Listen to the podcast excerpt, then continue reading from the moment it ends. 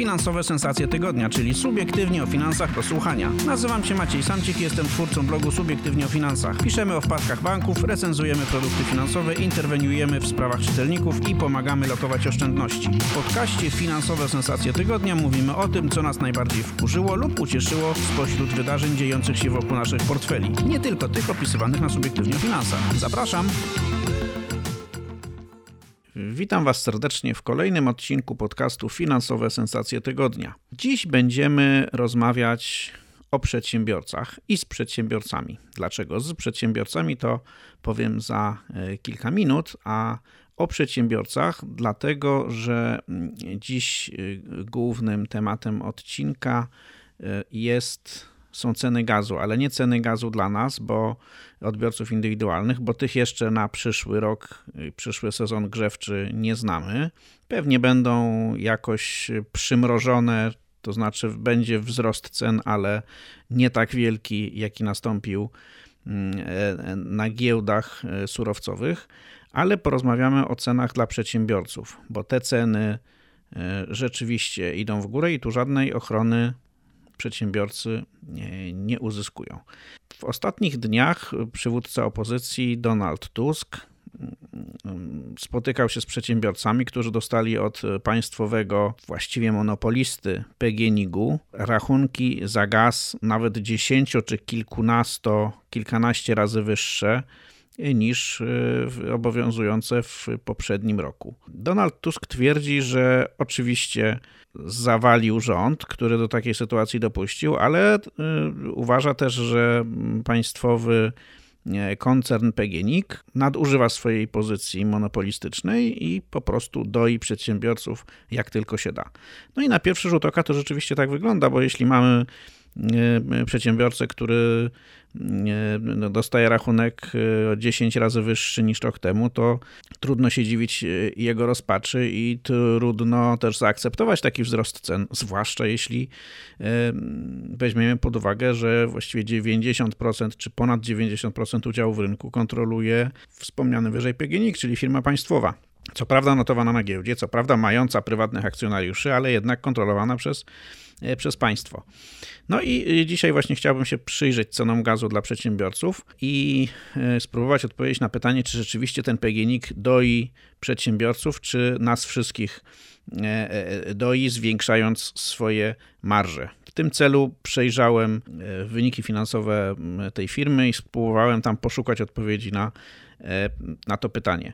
Zanim przejdziemy do wyników PGNiG-u, e, chciałbym narysować sytuację. Otóż e, w skali roku cena gazu w Europie rzeczywiście zwiększyła się wielokrotnie. Rok temu na takiej giełdzie TTF holenderskiej, na której jest handlowany gaz, cena jednego, jednej megawattogodziny wynosiła mniej więcej no, między 40 a 50 euro czyli równowartość pewnie 200-220 zł.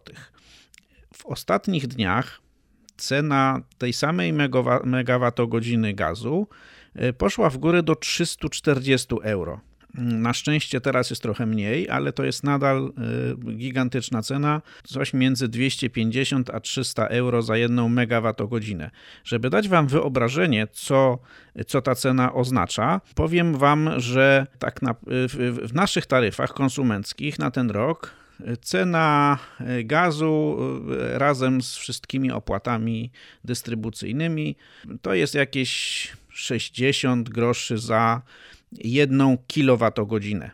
60 groszy za kilowatogodzinę to jest mniej więcej tyle, ile 600 zł za jedną megawattogodzinę. 600 zł, tyle my płacimy konsumenci. Natomiast cena tego samego gazu, cena rynkowa na holenderskiej giełdzie TTF dochodzi już do 300 euro za jedną megawattogodzinę. Czyli my płacimy 600 zł, a cena rynkowa to jest około 300 euro.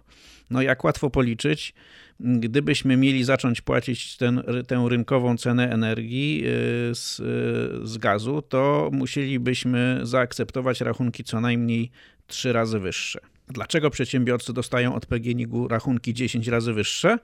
No, przyczyny widzę dwie. Po pierwsze, zapewne to jest tak, że w tych poprzednich kontraktach były zawarte ceny, w których jeszcze nikt nie przewidywał wojny, nikt nie, prze, nie przewidywał kłopotów z dostępnością gazu i nikt nie przewidywał zamkniętych kurków, więc być może były to ceny takie, które odzwierciedlały kurs gazu na światowych giełdach rzędu nie wiem, 30-40 euro za 1 MWh. No teraz mamy 300 euro za 1 MWh i no i wszystko wskazuje na to, że na tym y, nie koniec, więc nie zdziwiłbym się, gdyby ludzie odpowiedzialni y, w PGNiG za y, ustalanie polityki cenowej gazu.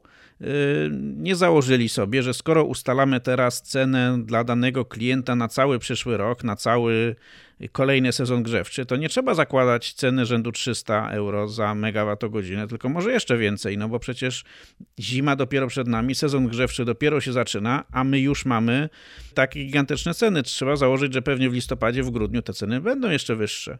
Nawet dziesięciokrotne podwyżki nie są jakoś bardzo niezrozumiałe, jeśli się spojrzy na, na to, co się dzieje z cenami gazu, aczkolwiek są oczywiście nie do do zaakceptowania z punktu widzenia interesów y, przedsiębiorców. No i teraz dochodząc do y, PGNiG-u y, i do jego wyników finansowych.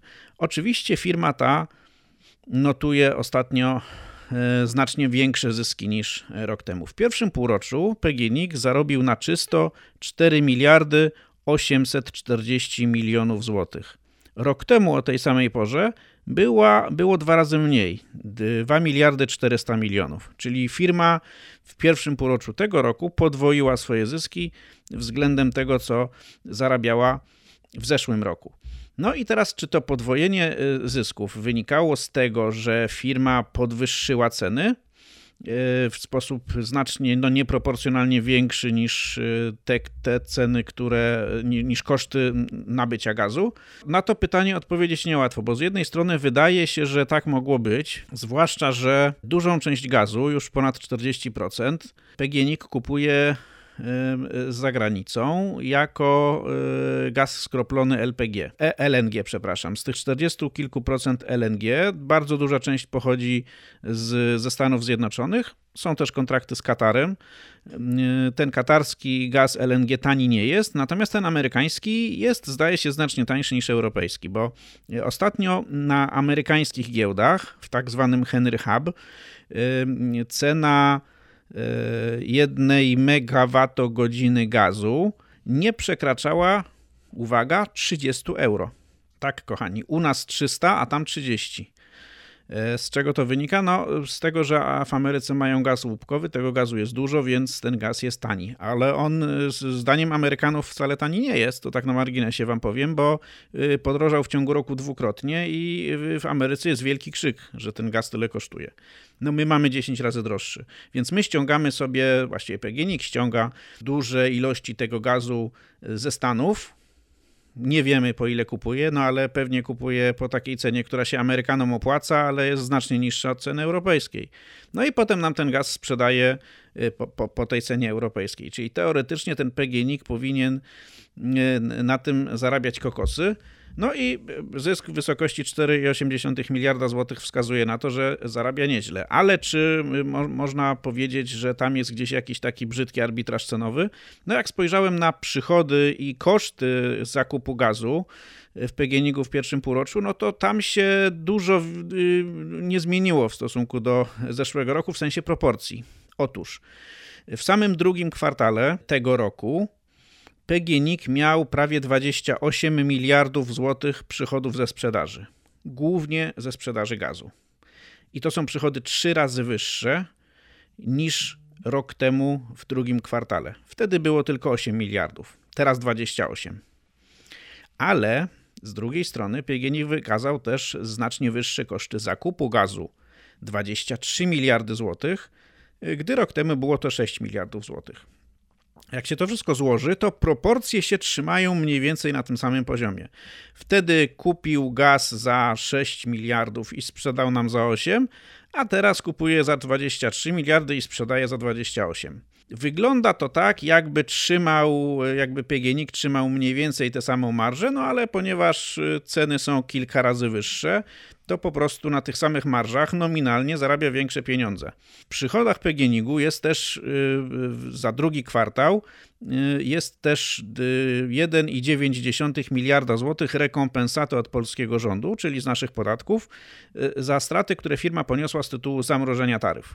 Czyli oprócz tego, że PGNiG kupuje drogo gaz i sprzedaje go jeszcze drożej. Ma też, dostaje też państwo, dostaje też od państwa, czyli de facto od nas 2 miliardy złotych, tyle dostał w poprzednim kwartale, tytułem takiej rekompensaty za to, że sprzedaje gospodarstwom domowym gaz poniżej e, kosztów. Z czego jeszcze mogą wynikać bardzo wysokie zyski PGNiG-u? Ano z własnego wydobycia. PGNiG kwartalnie wydobywa miliard metrów sześciennych gazu. To jest 5% y, naszego krajowego y, zużycia, więc całkiem niemało. Nie wiemy, jakie są koszty tego wydobycia, ale pewnie są relatywnie niewielkie, biorąc znaczy w porównaniu z rynkowymi cenami e, e, gazu. E, w, w drugim kwartale tego roku przychody ze sprzedaży tego wydobytego własnoręcznie gazu wynosiły w PGNiG ponad 8 miliardów złotych. Rok temu o tej samej porze było to tylko 2 miliardy złotych.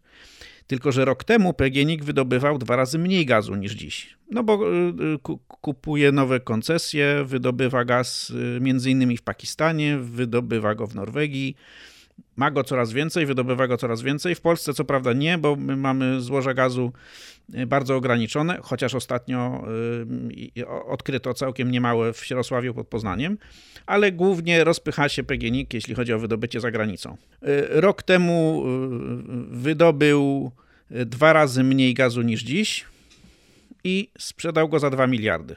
Teraz wydobył dwa razy więcej gazu i sprzedał go za 8 miliardów złotych oczywiście.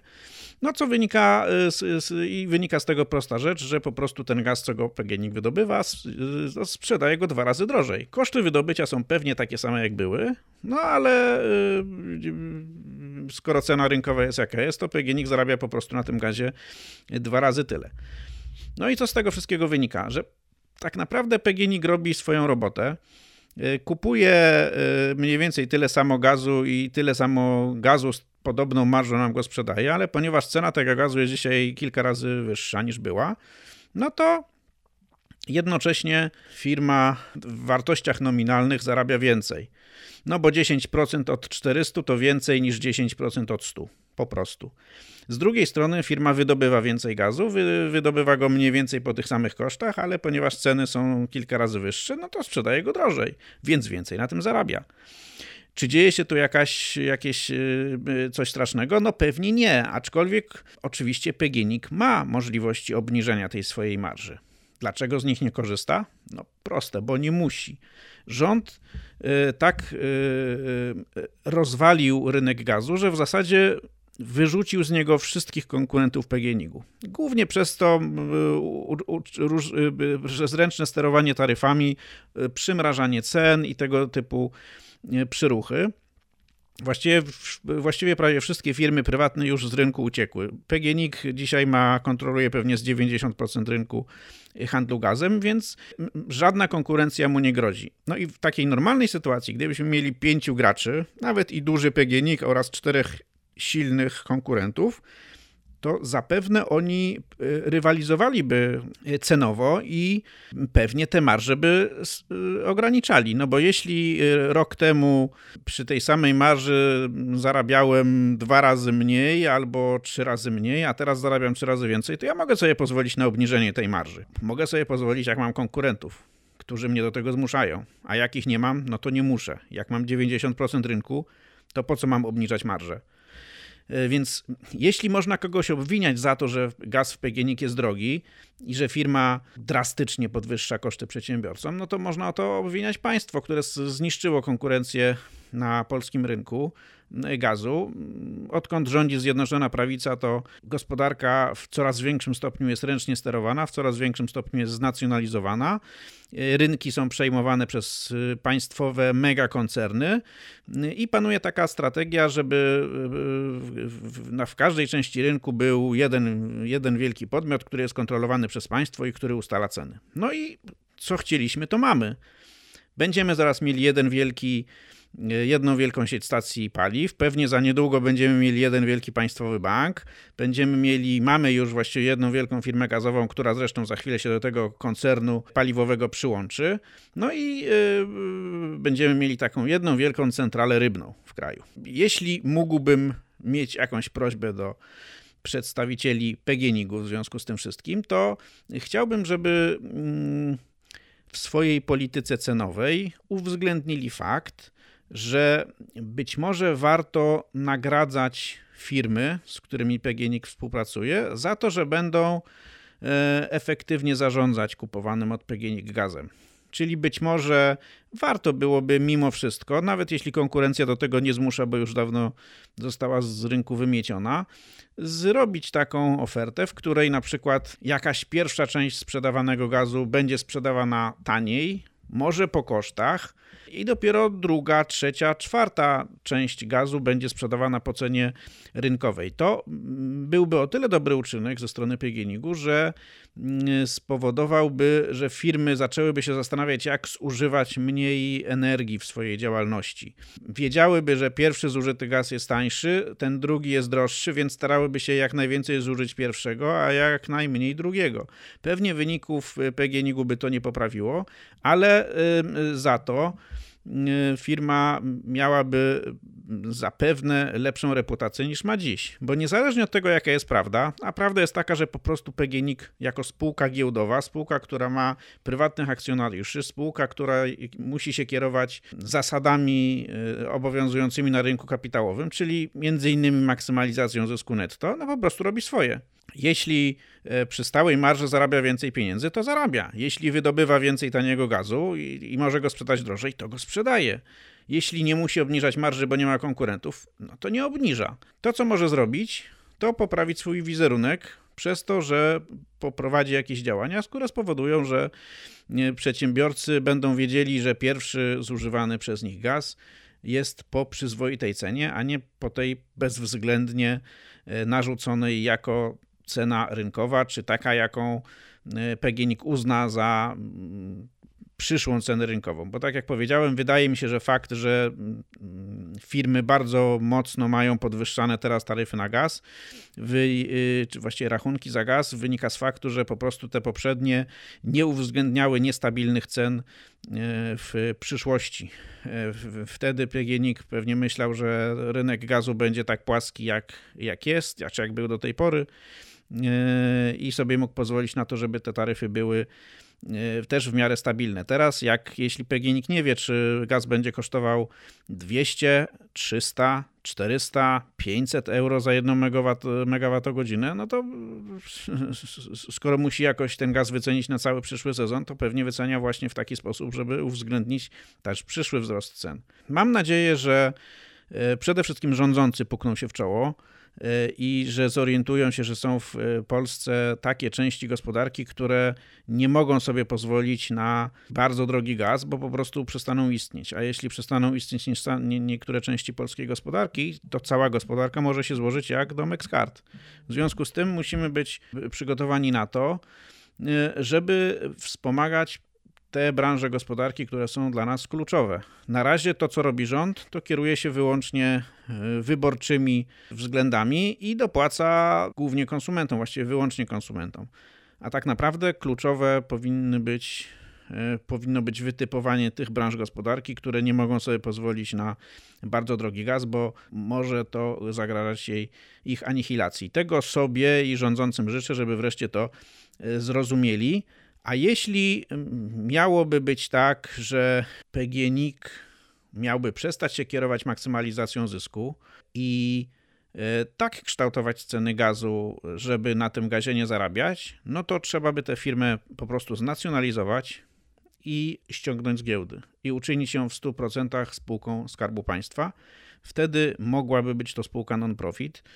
E, I zresztą w niektórych krajach takie e, plany już są, bo Francuzi e, ogłosili niedawno, że będą nacjonalizowali e, swoją wielką firmę energetyczną EDF, Electricité de France, i właśnie z tego powodu, żeby móc w pełni kontrolować ceny sprzedawanej przez tę firmę energii. Być może to jest przyszłość koncernów energetycznych, być może to już nie jest ten moment, ta, ta era, w której te spółki są notowane na giełdach, wyceniane rynkowo i ustalają swoje ceny w taki sposób, no, nie uwzględniający żadnych elementów polityki państwa, tylko po to, żeby maksymalizować zysk. Tak czy siak, dla przedsiębiorców szykuje się bardzo sroga jesień, sroga zima. Trzeba mieć nadzieję na to, że rząd będzie wykaże jednak trochę mądrości i, i spróbuje przynajmniej części firm e, jakoś e, pomóc. Ale niezależnie od tego, czy rząd pomoże i w jakim stopniu, przedsiębiorcy muszą szykować się na kryzys. I to mnie podprowadza pod drugi temat e, dzisiejszego odcinka podcastu Finansowe Sensacje Tygodnia, e, czyli pod rozmowę, e, którą przeprowadził Maciek Bednarek z jednym z przedsiębiorców z branży materiałów budowlanych. To jest rozmowa, którą bardzo Wam polecam, bo mm, ten przedsiębiorca żywym słowem opowiada Wam, co, jak on wyobraża sobie przyszłość, czy jego zdaniem kryzys będzie głęboki czy płytki, jak on się do tego kryzysu przygotowuje. Więc mm, e, zapraszam do posłuchania, bo to jest taka rozmowa, która też no, pokazuje, co się może stać z naszymi portfelami w ramach kryzysu. A kto jak kto, lecz przedsiębiorcy z jednej strony muszą prognozować trochę lepiej niż my, zwykli konsumenci, a z drugiej strony no, y, oni też pewne rzeczy widzą trochę wcześniej niż my, bo my jak widzimy, że nam rosną ceny, to one rosną w sklepach, ale przedsiębiorcy widzą to już kilka tygodni, czasem kilka miesięcy wcześniej, no bo widzą, że rosną im ceny półproduktów, że coś złego się dzieje na giełdach surowców y, i, y, i, i więc krótko mówiąc, ta rozmowa w pewnym sensie jest insiderska, bo możecie, możecie się z niej dowiedzieć no, rzeczy, e, które w sklepach dopiero zobaczycie za kilka miesięcy. Gościem jest Michał Bogiel. Dzień dobry. Michał jest y, przedstawicielem y, firmy rodzinnej Energobet 2. Czym zajmuje się firma, w której pracujesz? Firma zajmuje się ogólnie mówiąc produkcją betonu towarowego. Obsługujemy klientów, głównie deweloperów. Czasem też produkujemy beton na hale przemysłowe, posadzki przemysłowe, tematy drogowe, chociaż trochę rzadziej. Okej, okay, ale też działacie w branży transportowej. Tak, w mm. branży transportowej, ponieważ. Bardzo specjalistycznej branży transportowej. Tak. tak. Bo ten beton, jak rozumiem, trzeba dowieść. Od razu trzeba go dowieść. Mamy swoją flotę, korzystamy też e, z przewoźników zewnętrznych, którzy tutaj, e, niektórzy nawet od wielu lat nas wspierają. E, także sprzętu trochę jest i trzeba go logistycznie opanować. Idzie kryzys, wszyscy o tym mówią. Inflacja szaleje, kredyty są drogie, wysokie stopy procentowe. Co prawda, jeszcze bezrobocie y, jest y, niskie, ale no już się pojawiają no, sygnały, że, że, że tak nie będzie w nieskończoność. I właśnie o tych sprawach, y, o naszej gospodarce, o przyszłości naszej gospodarki właśnie chciałem porozmawiać z Michałem z perspektywy firmy, no bo od kondycji firm zależy to, czy będziemy mieć pracę, jaką będziemy e, mieć e, płacę. Chciałbym zacząć od e, takiego badania, które niedawno zleciła mm, Konfederacja Lewiatan. To było badanie przeprowadzone wśród przedsiębiorców i zapytano w nim pracodawców, przedsiębiorców, no właśnie jak patrzą w przyszłość. I na pytanie, czy Polskę czeka kilkuletni kryzys, tak odpowiedziało 87% małych firm, 84% średnich firm i aż 92% e, dużych firm. W której jesteś e, grupie, patrząc z perspektywy firmy, w której pracujesz, e, tej pesymistycznej, czy, tej, czy tych kilkunastu procent firm, które jednak patrzą na najbliższą przyszłość optymistycznie? Nasza firma działa od ponad 22 lat e, i już przeżyła też e, kryzysy w trakcie swojego istnienia. E, ja pracuję tutaj od bodajże 7 lat i to, co nas teraz czeka, to jest pierwszym takim wyznacznikiem tego, co, co może być dla mnie jako osoby co może być, jeśli będzie gorzej niż myślałem, ponieważ to nastawienie nie jest jakoś bardzo pozytywne, natomiast my staramy się tańczyć trochę jak grają i robić swoje, e, niezależnie od tego, co będzie, ponieważ jakaś renoma, którą już sobie zapracowaliśmy, no nie pozwalałaby nam poddać się i, że tak powiem, nie iść dalej tą drogą, którą sobie wypracowaliśmy. Wszystkie czynniki skłaniają e, do tego, żeby jednak uważać, że nie będzie kolorowo w ciągu najbliższych dwóch, trzech lat.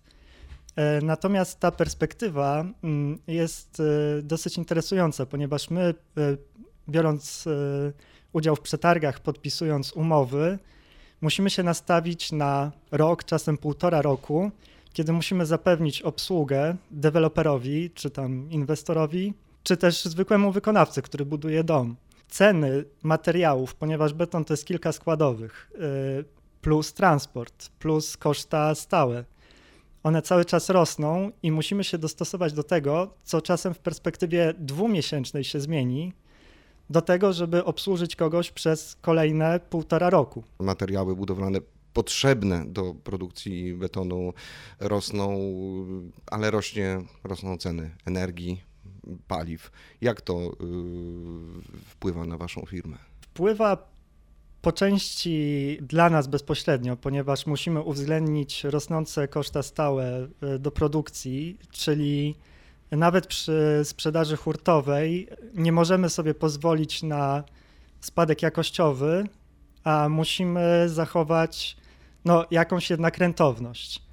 E, więc e, tutaj koszta rosną e, i wypadałoby podnieść ceny. Je się da podnieść, natomiast opuścić cenę jest łatwo, a podnieść nie aż tak. Raz wynika to z tego, że w kontraktach jest zapisane to, że możemy podnieść o 10% na przykład maksymalnie. Jeżeli podniesiemy cenę o 10%, a koszta wciąż mamy wyższe niż 10%, tracimy rentowność i co dalej? poprzedni rok skończyliśmy z, ze stratą finansową, mimo tego, że produkcja była jedną z najlepszych w historii. Co się stało?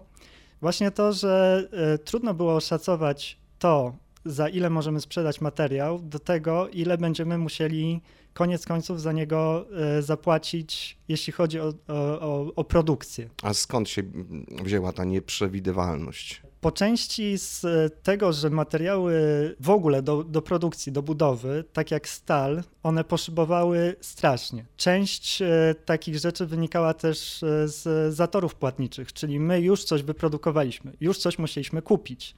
To czasem jest perspektywa do tego, co my sprowadzimy sobie na plac, jeśli chodzi o cement, żwir e, czy w ogóle kruszywo, do tego, kiedy dostaniemy za to pieniądze, to może być na przykład e, blisko dwa miesiące różnicy. Jeśli fakturujemy raz w miesiącu i mamy pieniądze za załóżmy 28 dni, a jeszcze trzeba było ten materiał kupić wcześniej, no to perspektywa czasowa no, nie działa na naszą korzyść. Mhm. Mówisz o zeszłym roku, o, zeszłym roku, natomiast a jak jest e, z zatorami płatniczymi e, w obecnej sytuacji? W tym roku e, bardziej na razie czujemy takie oczekiwanie, co będzie. Część deweloperów mniejszych, ale też większych stwierdziła, dajemy sobie czas, nie robimy sprzedaży albo nie zaczynamy nowych inwestycji, żeby przeczekać sytuację i zobaczyć, co będzie. W tym roku e, ta produkcja jest o 30% niższa niż w zeszłym roku. No szykują się niższe zamówienia. Tak, szykują się niższe zamówienia, my to już czujemy. Natomiast to też nie jest do końca tak, że człowiek płacze tylko dlatego, że tej pracy jest mniej. Ponieważ jak on by za to miał wyższą marżę, więcej pieniędzy zarabiał, to ja nie widzę przeszkód, żeby produkować mniej. Tylko pytanie, czy tak faktycznie będzie. Bo na razie nie czujemy takiej sytuacji, że mimo, że jest mniej zamówień, to jest dużo lepiej finansowo. Wzrosły też e, koszty pracowników. I tutaj możemy wejść na temat kredytowy, ale z perspektywy ludzkiej. Ludzie, pracownicy mają kredyty, które wzrosły czasem i dwukrotnie. Ja się nie dziwię, że oni przychodzą i chcą dostać więcej pieniędzy. Dla mnie jest to całkowicie normalne. Natomiast e, ja, szukając oszczędności, no też nie mogę wszystkich tych potrzeb zaspokoić. No właśnie, mamy jeszcze mm, rynek pracownika. Bezrobocie jest rekordowo niskie. Mm, z drugiej strony mówisz o tym, że jest ta presja płacowa, mamy inflację, rosną koszty życia, rosną e, raty kredytowe, więc pracownicy przychodzą po podwyżki i no, czy to na budżet e, firmowy nie jest z gumy? Nie jest z gumy, jeśli chce się zachować jakość i to, co się wypracowało właśnie przez lata. To nie można sobie pozwolić na, na to, żeby raz stracić ludzi, którzy są dobrzy, którzy znają się na rzeczy, a dwa, żeby stracić klientów, ponieważ y, nie da się im podnieść ceny nie wiadomo jak bardzo, a z drugiej strony nie da się też powiedzieć klientowi, mogę zrobić w tych pieniądzach, ale nie wiem, co wtedy dostaniesz, tak? Masz na myśli tutaj gorszy produkt. Gorszy, tak? gorszy. produkt, mhm. tak, tak, tak.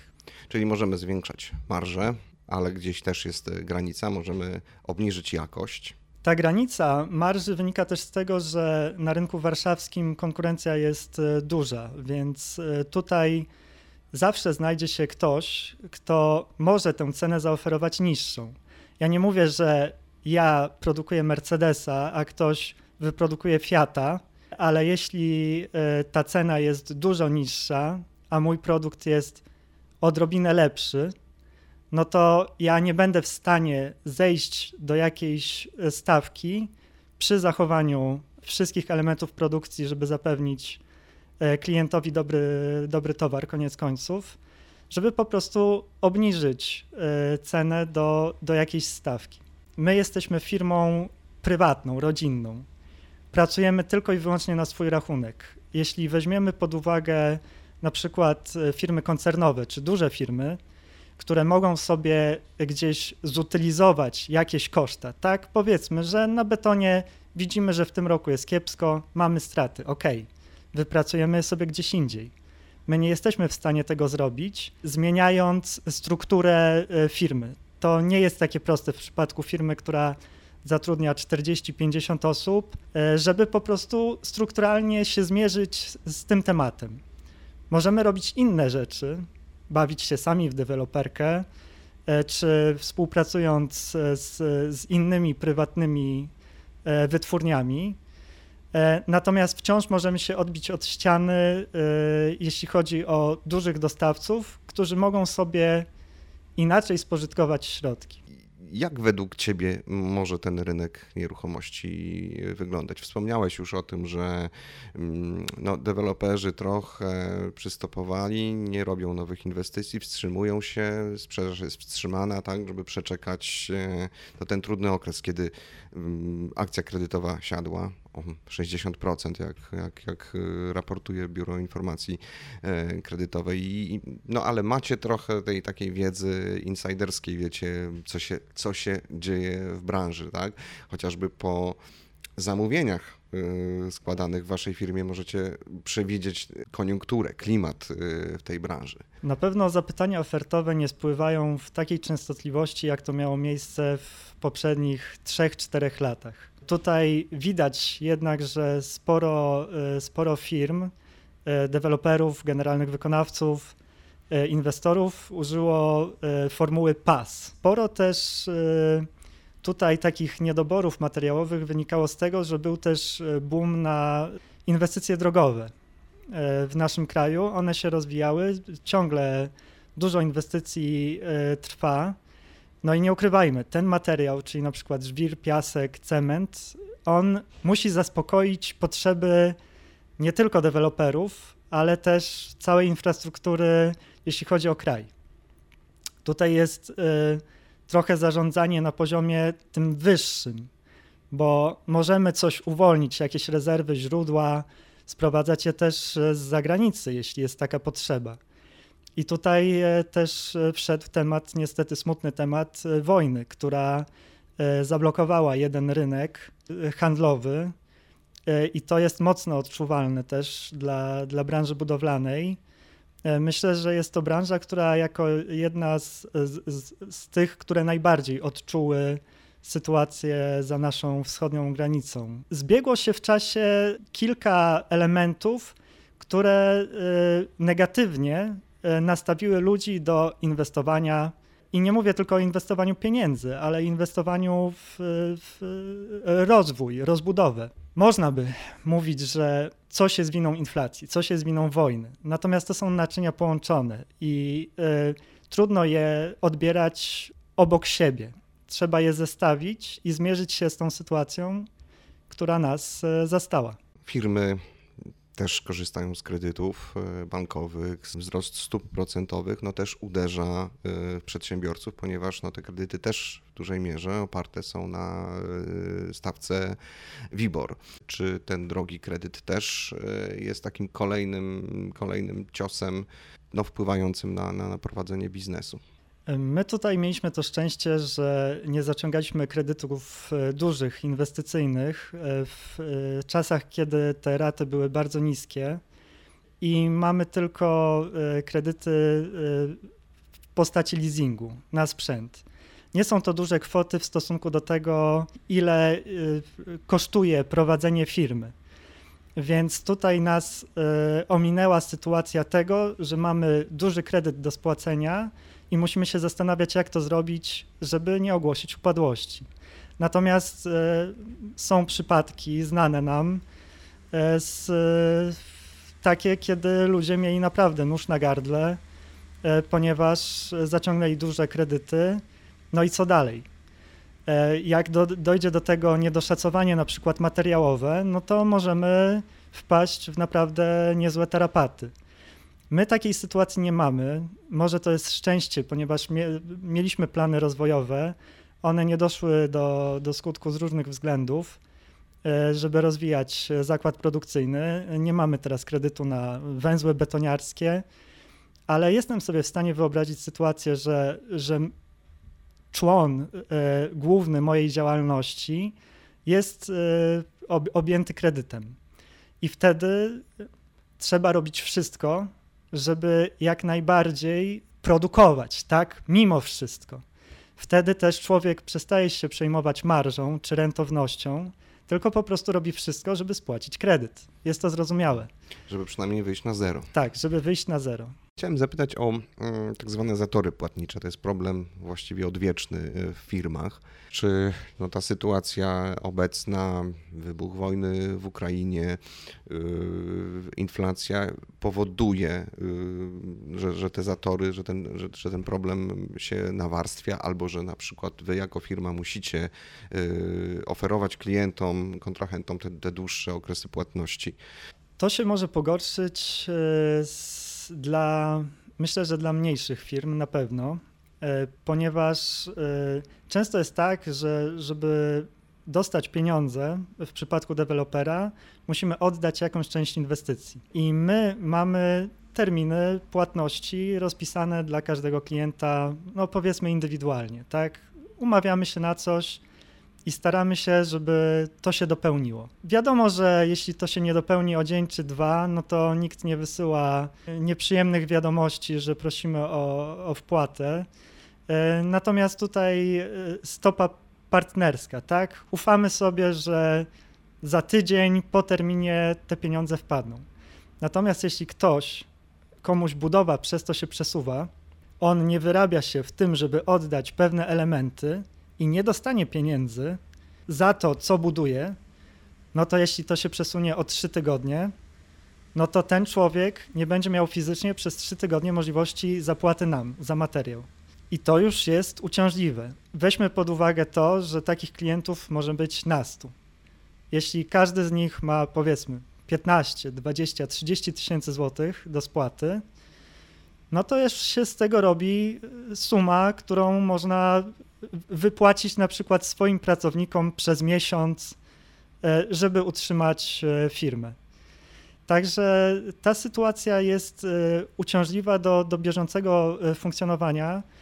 Natomiast my jeszcze nie mieliśmy takiej sytuacji, żeby te zatory płatnicze doprowadziły do takiego zahamowania, że nie wiemy, co dalej że zrobić. Zepsuły wam po prostu płynność. Tak. Michał, jakbyś miał wymienić kilka takich y, czynników, no, które najbardziej dzisiaj uderzają w wasz biznes, w branżę, co wam najbardziej przeszkadza? Myślę, że, że tutaj nie odkryję Ameryki, mówiąc, że pierwszą barierą jest niepewność. Niepewność y, perspektywy finansowej, niepewność tego, jak ułoży się rynek. Y, I umówmy się też, y, rozmawiamy jakoś lokalnie, więc mówimy o rynku warszawskim, który dla branży budowlanej jest specyficzny. To jest duży rynek, natomiast dużo jest udziałowców na tym rynku. My się musimy odnieść do tej sytuacji i kiedy mamy niepewność, która jest w perspektywie miesiąca, dwóch, no to jak mamy działać w perspektywie 3-4 lat, tak? nie mówiąc o kolejnych 22. A ta niepewność ona jest związana właśnie y, z sytuacją globalną, z wojną w Ukrainie, y, z zerwanymi łańcuchami dostaw. Tak, to też mam, też mam na myśli to, y, natomiast tutaj mam na myśli też koniunkturę i to po prostu, że ceny materiałów mimo wszystko, jak one są stabilne i y, ja czy konkurencja sprzedajemy podobnie, podobny towar podobnie, dla klienta to jest dobre. Natomiast no, można by y, oczekiwać więcej, tak? Ja chcę więcej zarobić. Y, natomiast teraz nie mówimy nawet o tym, że, że my mamy jakąś. Były takie głosy, nie będę wymieniał czyje, że no, przedsiębiorcy powinni teraz zacisnąć pasa i, i nie nastawiać się na swój zysk ale przecież zysk i prosperity przedsiębiorcy to zysk gospodarki, tak? Więc oczekiwanie, że ktoś nagle przestanie chcieć zarabiać, jest y, trochę niepoważne. To tak jakby Kowalski poszedł po obniżkę pensji. Tak, tak, tak. To, to jest coś w tym stylu. Człowiek, żeby poczuć się pewnie, chce mieć jakąś normalność, stabilność. Stabilność, jeśli chodzi o, o to, za ile ja coś kupię i za ile ja coś sprzedam, dla przedsiębiorcy jest zdrowa. Natomiast jeśli, jeśli mam y, niestabilność materiałową, y, która wynika między innymi z działań koncernów i z tego, że y, po prostu jak czyimś głównym zyskiem nie jest produkcja betonu, no to może mieć stratę w jednej tabelce, a wrzucić ją do drugiej tabelki, gdzie ma zysk. My tak nie możemy zrobić. Oczywiście, no, możemy, możemy próbować szukać y, oszczędności, natomiast to też nie jest tak, że my je znajdziemy wszędzie. Y, ja też chcę zapłacić ludziom dobrze, proszę mi wierzyć. Jeśli ja nie będę zarabiał, a ludzie będą mieli wyższe raty kredytów, więcej będą musieli zapłacić w sklepie, ja domyślam się, że oni w końcu przyjdą i powiedzą: Ja tak nie mogę żyć. Poszukam sobie innej pracy, może gdzieś będzie lepiej. To jest zrozumiałe.